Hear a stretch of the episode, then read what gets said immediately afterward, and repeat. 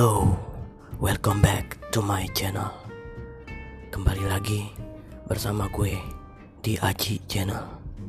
Semoga kalian semua pendengar setia gue selalu diberikan keberkahan dunia dan akhirat oleh Allah Subhanahu wa taala. Amin. Oke, sebelum masuk ke pembahasan, gue mau tanya nih sama kalian semua. Menurut kalian tuh status WA, Facebook, atau feed IG yang paling teralai bagi kalian tuh yang kayak gimana? Apa yang nyepam gajebo sehari nulis status sampai 30 kali? Apa yang statusnya isinya joget TikTok dia semua? Apa yang dari bangun tidur sampai tidur lagi dia nulis status? Ataukah yang suka pamer sama kehidupan sosialnya mulai dari mobil, motor, gadget, liburan, tiket liburan, rumah, sampai pamer gaji dan jabatan.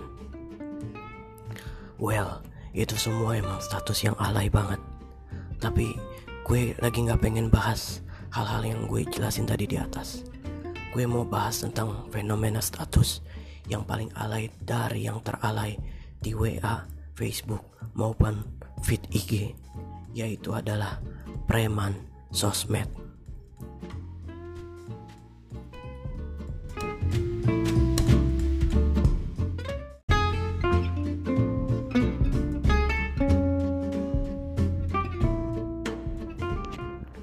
Loh, apa itu preman sosmed?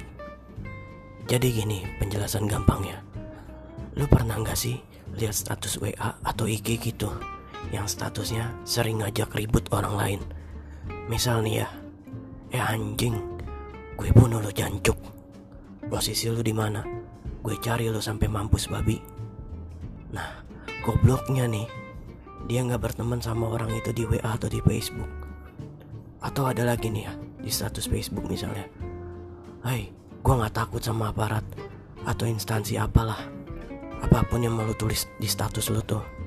Nanti lu habis diciduk, viral ke sosmed, lu nangis lagi. Maksudnya lu bikin status kayak gini tuh biar apa? Tujuannya tuh ke siapa?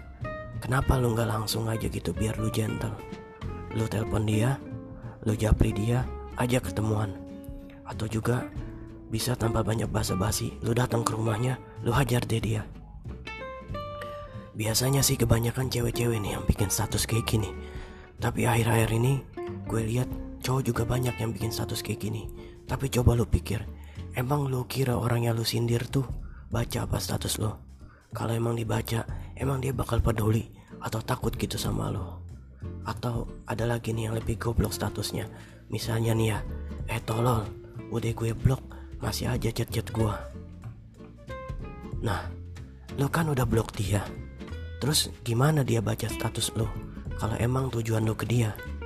Waduh, generasi Sasa ini emang memprihatinkan saudara-saudara.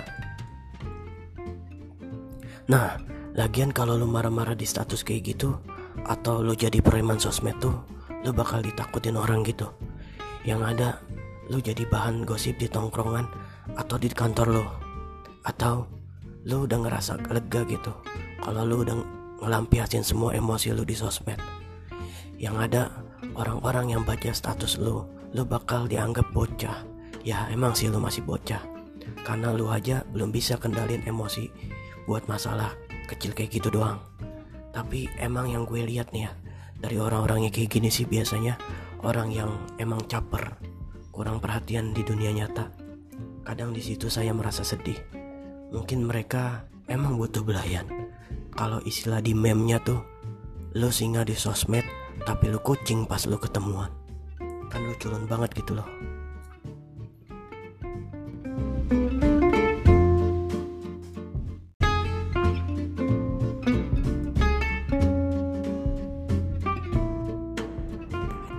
But pada intinya, yang mau gue sampaikan di sini tuh adalah kabar buruknya.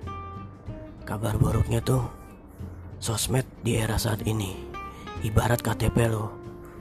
Jadi kurang lebihnya menggambarkan garis besar kepribadian lo tuh kayak gimana.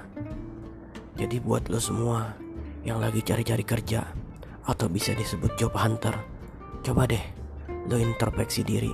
Kenapa sampai sekarang perusahaan-perusahaan belum juga manggil-manggil lu buat interview? Jangan-jangan karena status alay lo yang bikin perusahaan jijik buat nge-hire lo. Ingat ya kata gue, catat nih, catat. HRD zaman sekarang tuh nggak bego-bego amat. Mereka bakal cari tahu lo lebih dalam di sosmed sebelum mereka manggil lo buat wawancara. Entah itu lewat LinkedIn, lewat Facebook, lewat Instagram, Twitter, atau status-status lo yang lain. Bahkan gue pernah nih baca di salah satu berita di luar negeri. Gue lupa tepatnya di mana. Yang pasti inti beritanya tuh dia ditolak masuk perusahaan cuman gegara kelakuannya di sosmed. Kan sayang banget tuh. Atau kalau lu masih inget kasus Banyu Biru yang dipecat oleh ketua BIN saat itu Pak Sutioso. Itu pun karena kelakuan pamernya di sosmed. Nah, ada ada lagi nih contoh kelakuan preman sosmed apalagi buat lo, lo semua yang radikal politik garis keras kayak cebong atau kampret gitu loh.